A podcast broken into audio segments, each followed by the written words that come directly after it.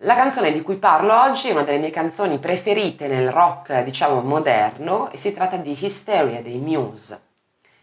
Questo brano è tratto dal terzo album dei Muse, che è Absolution, che è in assoluto il mio brano, il mio album, anzi, preferito. Probabilmente anche perché sono, eh, sono andata a vederli live con quest'album e sono rimasta assolutamente folgorata dalla performance dal vivo dei Muse che sono pazzeschi. Tornando al brano, perché di questo stiamo parlando almeno nella prima parte del video, Hysteria è un brano con un'energia pazzesca ed è una di quelle canzoni che a me provocano il, le, le palpitazioni. Non so se capita a qualcuno di voi, ma a me succede che ci siano delle canzoni che hanno per una qualche ragione, in certi punti magari o per tutta la durata, dei suoni, delle frequenze forse anche soltanto,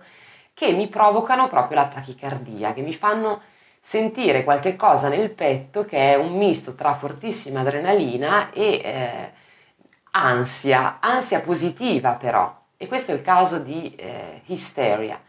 Probabilmente cre- anzi, credo che eh, insomma, questo, questo, effetto palpitazioni mi arrivi dal, dall'intricatissimo e famosissimo giro di basso della canzone, che addirittura su una magazine online è stato definito il più bel giro di basso addirittura eh, degli ultimi 30 anni. Ora, io non mi sbilancio a tal punto, però certo è un giro di basso assolutamente, eh, assolutamente di impatto, assolutamente catchy, come si dice, ti cattura e non è neanche di facilissima esecuzione. Comunque, insomma, diciamo che i, ba- i nuovi bassisti, chi comincia a suonare il basso, ha tra i primi obiettivi proprio quello di riuscire a suonare questo giro di basso, quello di Hysteria.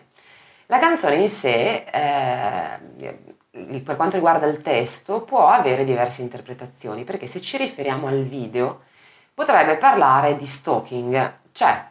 il, nel video si vede questo uomo eh, che si sveglia in una stanza d'albergo eh, completamente distrutta e attraverso la sua videocamera che ritrova sul letto, non so se sul letto, nella stanza, comunque insomma vede le immagini che ci sono su questa videocamera, le immagini poi sono riproposte non in ordine cronologico, ma si rende conto alla fine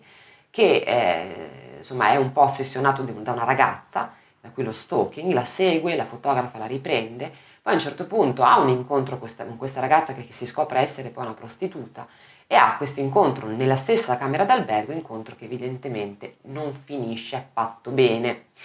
E quindi primo, la prima interpretazione potrebbe essere quella. Qualcun altro parla anche di una sorta di patto con il diavolo, perché ci sono proprio delle frasi all'interno del testo come give me your heart and your soul, cioè dammi il tuo cuore e la tua anima, oppure c'è un'altra frase che dice sento la mia fede vacillare o crollare, insomma una cosa del genere,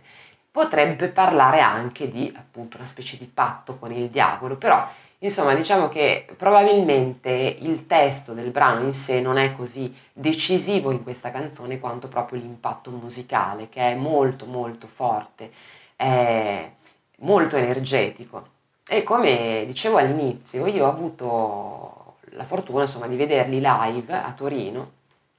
proprio su questo album, nella tournée di questo album, e sono rimasta veramente folgorata. Ero tra l'altro in compagnia di un amico che è un chitarrista e ci siamo, devo dire, chiesti più volte nel corso del concerto se Matt Bellamy fosse dal, completamente dal vivo o se utilizzasse una sorta di eh, intonator. Allora ci sono adesso delle macchine che vengono utilizzate da moltissimi artisti, anche se mai dichiaratamente, che servono a correggere piccole imprecisioni vocali, intonazione, eccetera. Sono talmente raffinate che poi non si percepisce affatto eh, la correzione, quindi non è l'autotune che insomma se, eh, se sbagli a regolarlo senti tutti questi gradini tremendi meccanici, sembra che siano appunto molto più, eh, molto più raffinate. E devo dire che appunto è balenata, è balenato il dubbio ascoltandolo, però eh, devo dire che alla fin fine credo proprio che invece lui sia naturalmente così molto molto bravo, molto bravo, molto carismatico, suona tutto perché lui canta, suona la chitarra, suona il pianoforte, benissimo peraltro, e sono poi eh, insomma pochi sul palco eh, perché loro eh, sono insomma la classica, band rock che riesce ad avere un impatto sonoro veramente potentissimo anche dal vivo, quindi io eh, se consiglio se vi piace il genere naturalmente, eh, e se capita l'occasione di andare a vederli dal vivo perché è uno show davvero davvero coinvolgente.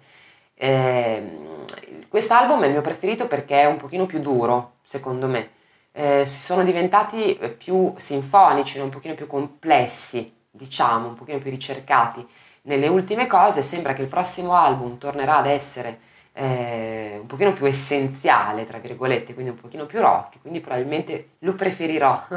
agli ultimi dischi, anche se comunque anche gli ultimi dischi sono niente da dire, sono, eh, sono molto belli e io credo che i Muse siano una delle realtà nel rock più forti, assolutamente più talentuose. Eh,